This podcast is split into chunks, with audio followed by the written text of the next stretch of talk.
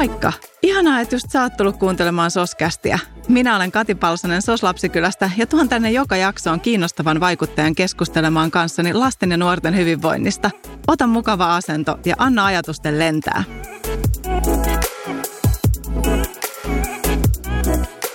Tervetuloa uuden jakson pariin. Tällä ei ole tällä kertaa Kati Palsanen niin kuin normaalisti, vaan täällä on SOS Kehittäjä nuoret vallannut taas SOS-kästin. Mä oon Evelina Ikonen ja tänään mun vieraana on Jenna, kokemusasiantuntija. Tervetuloa. Kiitos. Ja toisena vieraana, erityisvieraana, meillä on Mikael Gabriel. Tervetuloa Mikael. Kiitos. Mahtavaa olla teidän kanssa täällä. Ihan huippua, kun pääsitte tänään keskustelemaan mun kanssa. Lähdetään siitä, että mitä teille kuuluu, mikä fiilis? Mulle kuuluu tosi hyvää ja varmaan sanomattakin selvää, että tosi siistiä olla täällä tänään, kun on tällainen erityisvieras paikalla. Kivaa kuuluu myös mullekin ja siisti olla, olla täällä. Ja heti kun kuulin, että mistä aiheesta ollaan keskustelemassa, niin innostuin. Ihanaa kuulla, että innostuit. Eli tänään meillä on tosiaan aiheena keskustellaan siis lastensuojelusta, vähän laitoksista, nuorten hyvinvoinnista ja muusta. Mennään suoraan asiaan. Eli teillä on molemmilla lastensuojelusta laitoksista nimenomaan kokemusta, niin keskustellaan vähän siitä, että millaista se arki oikeasti on siellä laitoksessa, millaisia kokemuksia tai mitä fiiliksiä teillä herää. Aloitatko Jenna? Joo, mulla on tosiaan yhdeksän vuoden laitostausta. Poikkeuksellisesti olen asunut sen koko ajan yhdessä ja samassa laitoksessa ja se on ihan ollut mun koti sen yhdeksän vuoden ajan. Et usein törmää siihen, että ehkä ajatellaan ja niin ennakko-oletukset on se, että se ei olisi samalla tavalla koti kuin muille on niin kuin asu vanhempien kanssa, niin se on aina semmoinen, mitä mä koitan oikasta kaikille, että kyllä se on niin kuin mun koti ja on kutsunut ihan kodiksi aina sitä mun laitosta siinä aikana, kun on siellä kasvanut, mutta myös edelleen nyt, kun on itsenäistynyt jo, niin käyn edelleen siellä, että se on ihan semmoinen niin kuin mulle vastaava koti, kun monille on sitten se vanhempien koti. Jep, eli siitä laitoksesta on tullut vähän niin kuin oma perhe tavallaan sulle. Joo. Kuulostaa hyvältä. Tuo on aika harvinaista, että yhdeksän vuotta ja niin kuin samassa laitoksessa ja kuulostaa kivalta paikalta toi sun laitos. Mites Miklu? Mun laitostausta huostaan otettuna on kaksi eri, eri mestaa. Pihkapuisto, perhetukikeskus, tuo Maltsus, mihin mut sijoitettiin eka ja sitten sen jälkeen neljäksi vuodeksi tuonne Hyrrysalmelle Tuomas Kodille. Tai silloin siihen aikaan oli semmoinen paikka kuin Tuomas Koti, nykyään sitä ei enää ole. Mutta se ei ehkä ollut ihan niin semmoinen perheomainen laitos, vaan meitä oli siellä parhaimmillaan varmaan kahdeksan nuorta. Siellä ei ollut silleen tavallaan mitään vanhempia, vaan siellä oli pelkästään niin kuin ohjaajia ja, ja niin kuin valvojia katsomassa. Et, et se oli vähän erilainen erilainen mesta, mutta sitten taas toisaalta myös niin kuin koti. Ää, kyllä mekin kutsuttiin sitä jollain tavalla niin kuin samanlaiseksi mestaksi kuin kotia. Ei ehkä koti nimellä kutsuttu sitä paikkaa, mutta myös niistä tyypeistä, ketä siellä asui, niin tuli kyllä perhettä ja ollaan monenkaan edelleen yhteydessä ja, hyviä ystäviä. Tosi kiva kuulla, että sullakin on jäänyt sieltä sellaisia suhteita, mitkä edelleen kantaa. Joo, ehdottomasti kyllä sieltä on paljon hyviä muisto. Itse asiassa varmastikin pääosa ajasta oli hyvää siellä.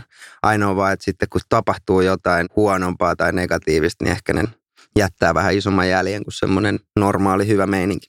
Niinpä. Ja sitten jotenkin tuntuu ainakin itsestä, että aina media nostaa just laitoksista niitä pelkkiä huonoja tapahtumia, että jos on vaikka jossain tapahtunut puukotus tai muuta niin kuin tosi järkyttävää, niin ne on ne, mitkä nousee aina sinne otsikoihin. Ja sitten jotenkin ehkä ihmiset saa sellaisen kuvan, että laitoksissa on pelkästään sellaista, että on tosi väkivaltaista ja muuta.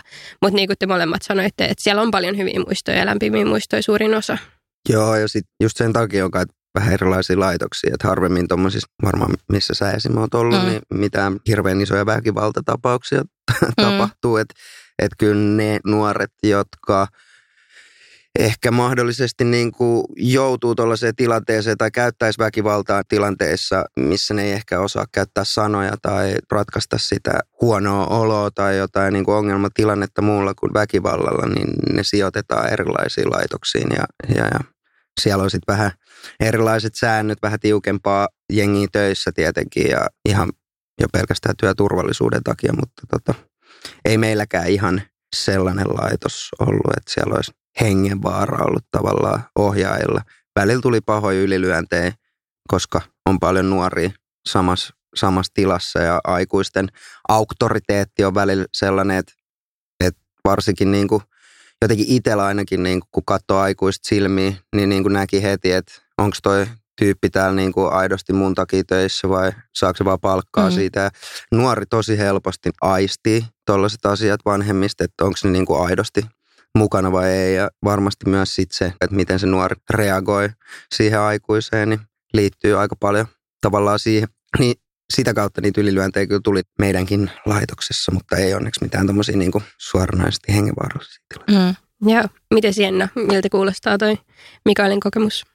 No sellaisia ajatuksia mulla nyt tässä heräs, että just, että se on mun mielestä hyvä nyt, että me keskustellaan tässä ja myös niin kuin ylipäätään, että lastensuojelu nostetaan enemmän esille, koska kun puhutaan laitoksista, niin monilla on siitä se käsitys, että me nyt tässä Miklun puhuttaisiin samasta asiasta, vaikka me käytännössä ei puhuta, koska meillä on, mm. me puhutaan eri tasoisista laitoksista, mutta sitä ei yleensä silleen sellaiset ihmiset, joilla ei ole lastensuojelutaustaa tai ketään tuttuja lastensuojelussa, niin ei tiedä sitä, että miten erilaisia vaikka laitoksetkin voi olla.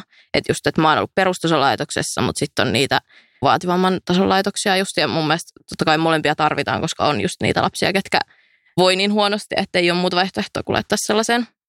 Niin, ja se ei aina, aina ole tietenkään edes lapsen voinnista, vaan se voi olla niin kuin ihan hyvin vanhempien voinnista tai mitä ikinä. Ja siksi on hyvä mun mielestä, että niitä laitoksia on erilaisia myös. Että, että myöskään, että jos sanotaan, että tavallaan hyvällä koulumenestyksellä oleva ihminen ja ei ole minkäännäköistä väkivaltaista taustaa ja vaikka perheessä on jotain ongelmia, että joutuu huostaan otetuksi, niin olisi se nyt aika väärin, että se ihminen niin kuin sijoitettaisiin samaan paikkaan jonkun tyypin kanssa, joka uhkaa toisia niin kuin hengenvaarallisella väkivallalla. Että eihän siinä, siihen menisi niin kuin huostaanotto-idea ihan täysin.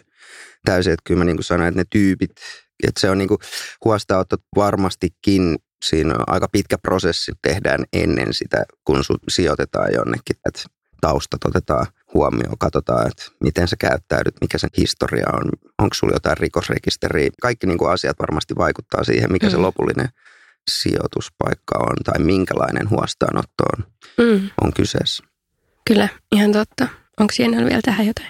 Joo, ja sitten mä, että mä haluan sanoa tuohon just tuohon työntekijäasiaan, että komppaan tosi paljon siinä kyllä, että hassua jotenkin, että musta tuntuu, että aikuiset teille sitä ohjaajat, jotka on siellä laitoksessa töissä, ei tajua sitä, miten helposti se näkee, että onko siinä niin kuin sydän mukana siinä tekemisessä.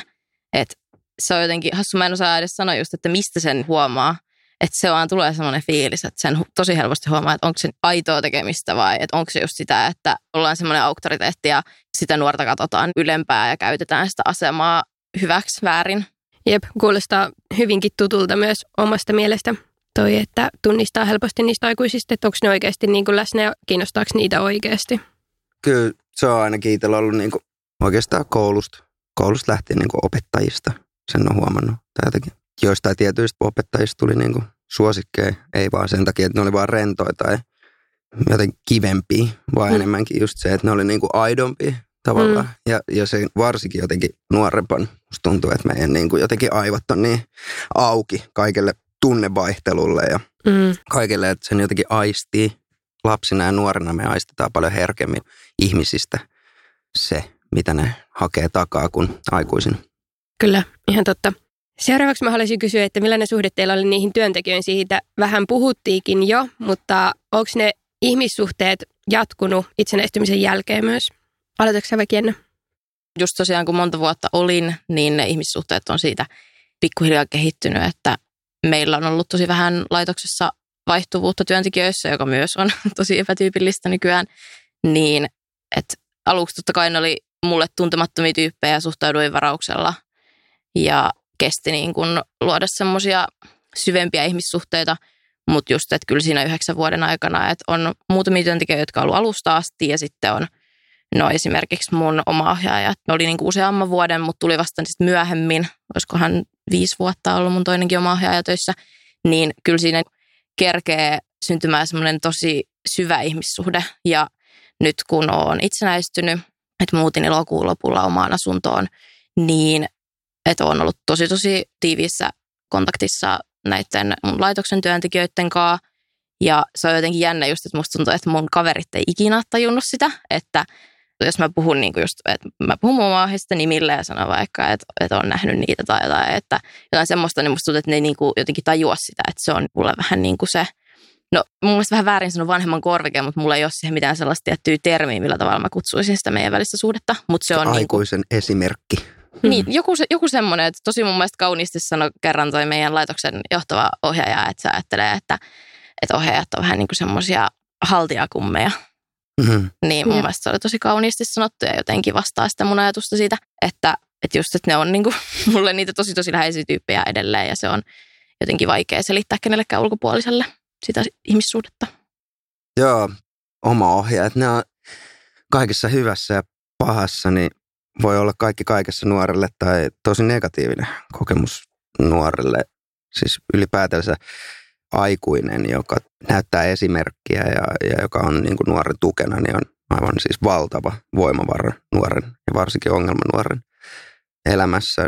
Nyt mä puhun taas mun omin, omin silmin tämmöiselle niin kuin isättömälle pojalle tai lapselle, niin varsinkin niin kuin miesten esimerkki on ollut aina jotenkin, mun on tosi helppo aina ollut tehdä semmoisia puolfaijoja kaikista tärkeistä miesesimerkkeistä mun elämässä ja myös oma ohjaajista parhaimmillaan se vähän se sama, sama fiilis, että hyvät oma ohjaajat, niin ne on niin kuin.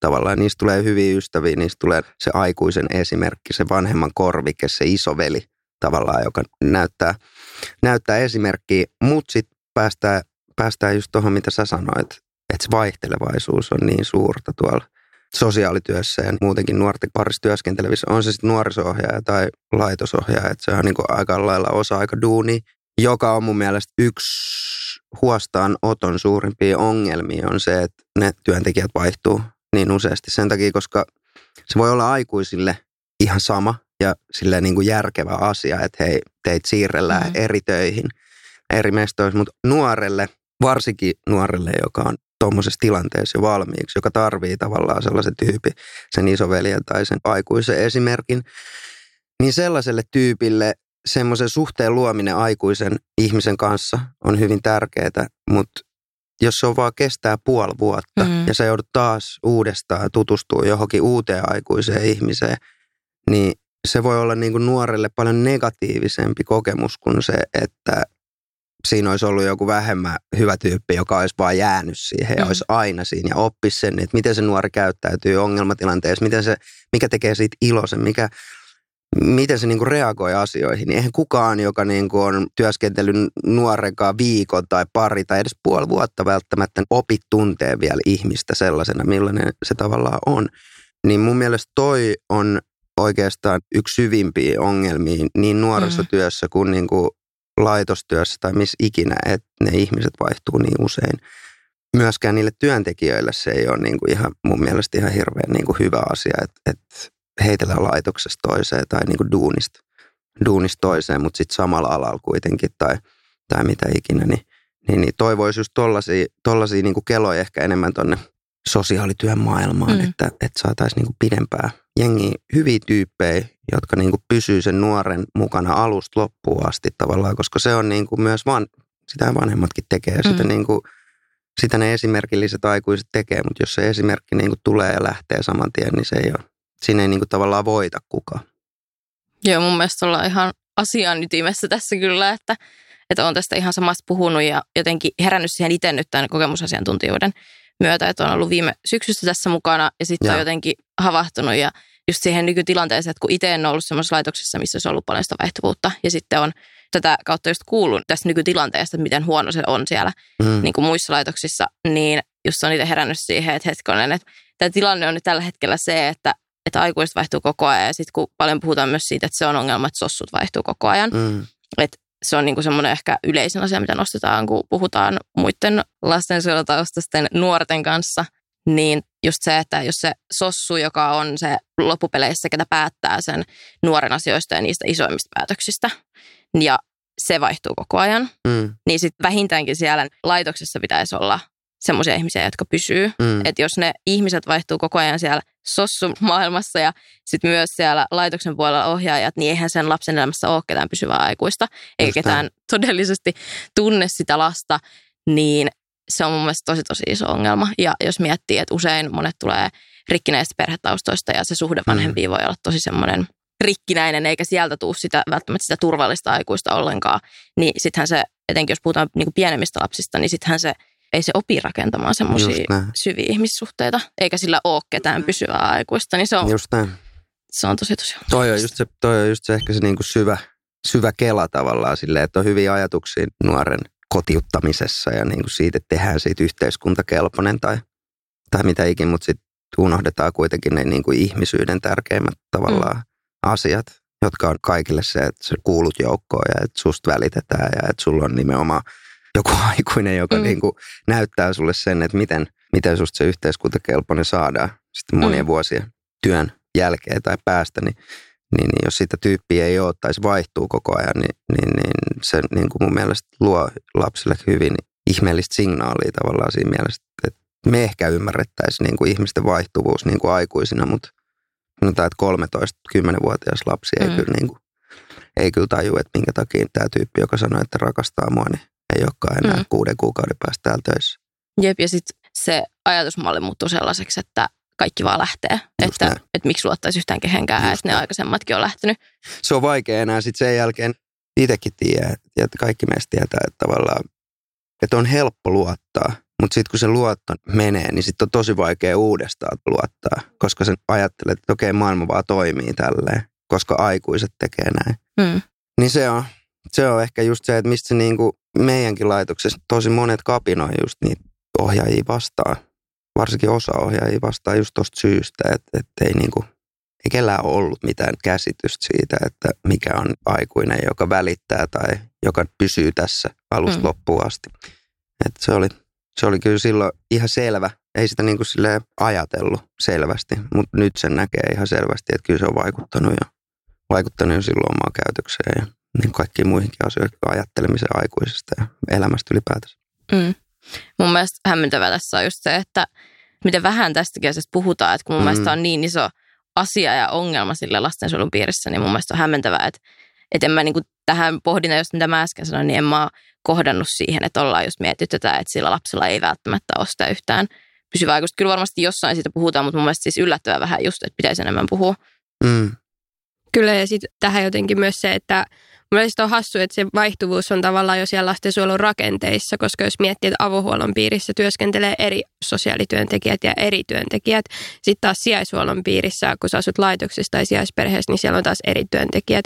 Ja sitten kun sä itsenäistyt, niin sitten sulla taas vaihtuu pakosti se työntekijä tavallaan. Mm. Että jotenkin niin kuin mun mielestä sitäkin rakennetta pitäisi muuttaa, koska se on siellä rakenteissa jo se vaihtuvuus.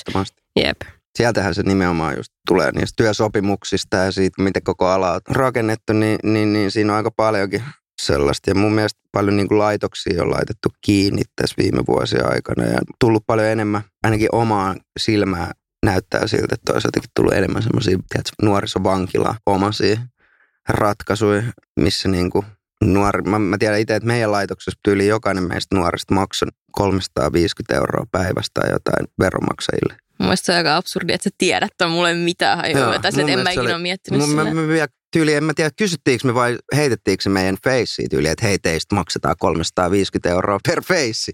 Mutta sitten tästä vielä niinku suurempi leveli on sitten ne niinku high security laitokset, just mistä puhuttiin, missä ehkä saattaa olla just puukotusriskiä ja, mm. ja, ja mm. niinku oikeasti niinku hengenvaarallisia tilanteita.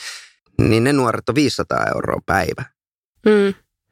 Päivä. Joo. päivä. Jep. Joo, ne on niitä ehon osastoja, missä on sitten oikeasti rankat. rankat ja siis totta kai, totta kai siellä pitää olla tyypit duunissa, jotka tekee ehkä vaarallisempaa duunia ja kaikkea, mutta hmm. 500 euroa päivä on, niin kuin, se on, se on aika paljon rahaa, mitä hmm. niin kuin siihen menee verrattuna tavallaan siihen, mitä sillä saadaan aikaa. Hmm. Et jos mulla olisi 500 euro budjetti niin kuin yhden nuoren pelastamiseen per päivä, mm. mä saisin Jep. sillä aika paljon aikaa muuta kuin kolme safkaa päivässä ja tiedät silleen vaan paskan fiiliksen joltain vaihtuvalta aikuiselta koko ajan. Et ei, siinä, siinä mielessä jotenkin ongelma nimenomaan on siellä rakenteessa. Kyllä mm. niin rahaa ja kaikkea niihin nuoriin on, mm. mutta sitten vaan, että miten se käytetään, niin, niin, just niin, niin se on Tästä eri asia. Pystyy helposti myös päästä tuohon palkkakeskusteluun sitten kuitenkin, että suuri ongelma on myös kuitenkin se, että sitten koetaan, että se palkka on huonompaa kuin mitä siitä työstä sitten kuitenkin ansattaisi. Mm. Ja siis niinhän se onkin. Niinhän mm. se, siis sitten taas jos työntekijän puolelta katsoo, niin sehän on ihan todella alipalkattu, mm. alipalkattu ala. verrattuna tavallaan, että siellä kuitenkin niin kuin koulutetaan tämän maan tulevaisuutta ja niin kuin mm. ihmisiä tavallaan, joiden pitäisi niin kuin jollain tavalla käyttäytyä kuin ihmiset tulevaisuudessa, niin, niin kyllähän tuommoinen duuni on tavallaan, sitä ei pidetä niin tärkeänä kuin mitä se, mitä se oikeasti on.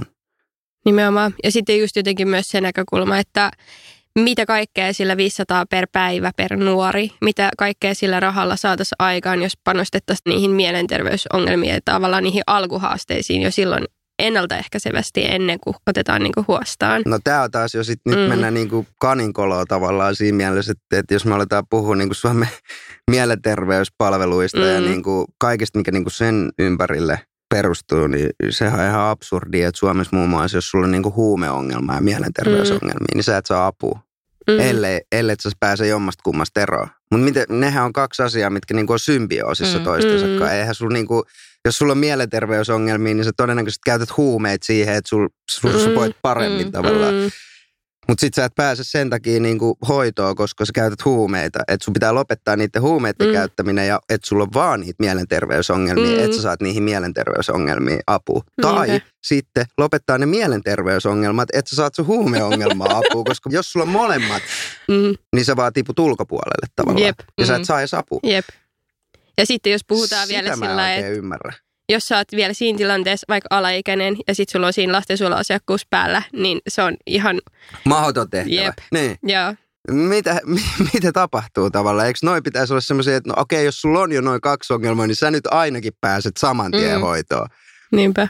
Ja no, tolleen mä niin kuin, mun logiikka toimii noin päin, eikä mm. niin, kuin niin päin, että koska sulla on tämä toinenkin ongelma, niin me ei voida hoitaa tätä ensimmäistä. Mm. Ei mm. mitään järkeä.